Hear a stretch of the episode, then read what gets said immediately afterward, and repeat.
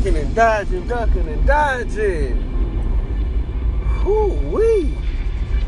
Man, I can't wait to get this situation taken care of, man. For real, man. These fucking police don't make no sense. Granted, I understand my situation's fucked up, shit, quit fucking with me, man. Let me be.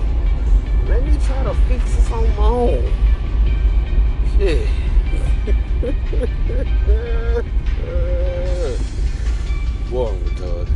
I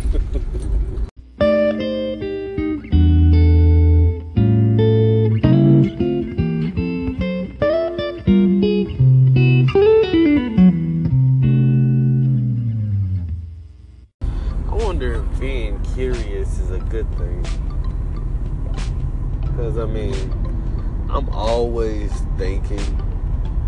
And if you're a thinker like me, you'll, you'll feel what I'm saying. A lot, like every subject comes to mind. Like when it comes down to relationships, to uh, goals, to jobs, to hobbies, to you know anything you can really just think about that you're curious about. You know, like it just I don't understand how I'm so curious, but I'm not mad. You know what I'm saying? Because it's like I'd rather be curious than not curious. I'd rather think a lot than not think at all. Because that's mainly what it is. I think way too much.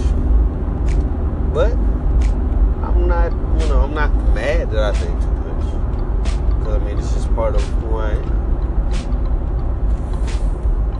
But you know, a lot because a lot of my damn questions are very, very well, not a lot of them, but certain ones are very confusing.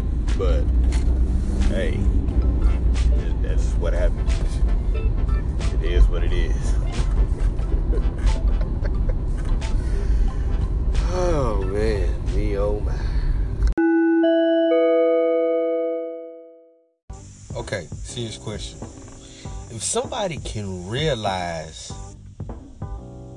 that somebody's speaking real lies,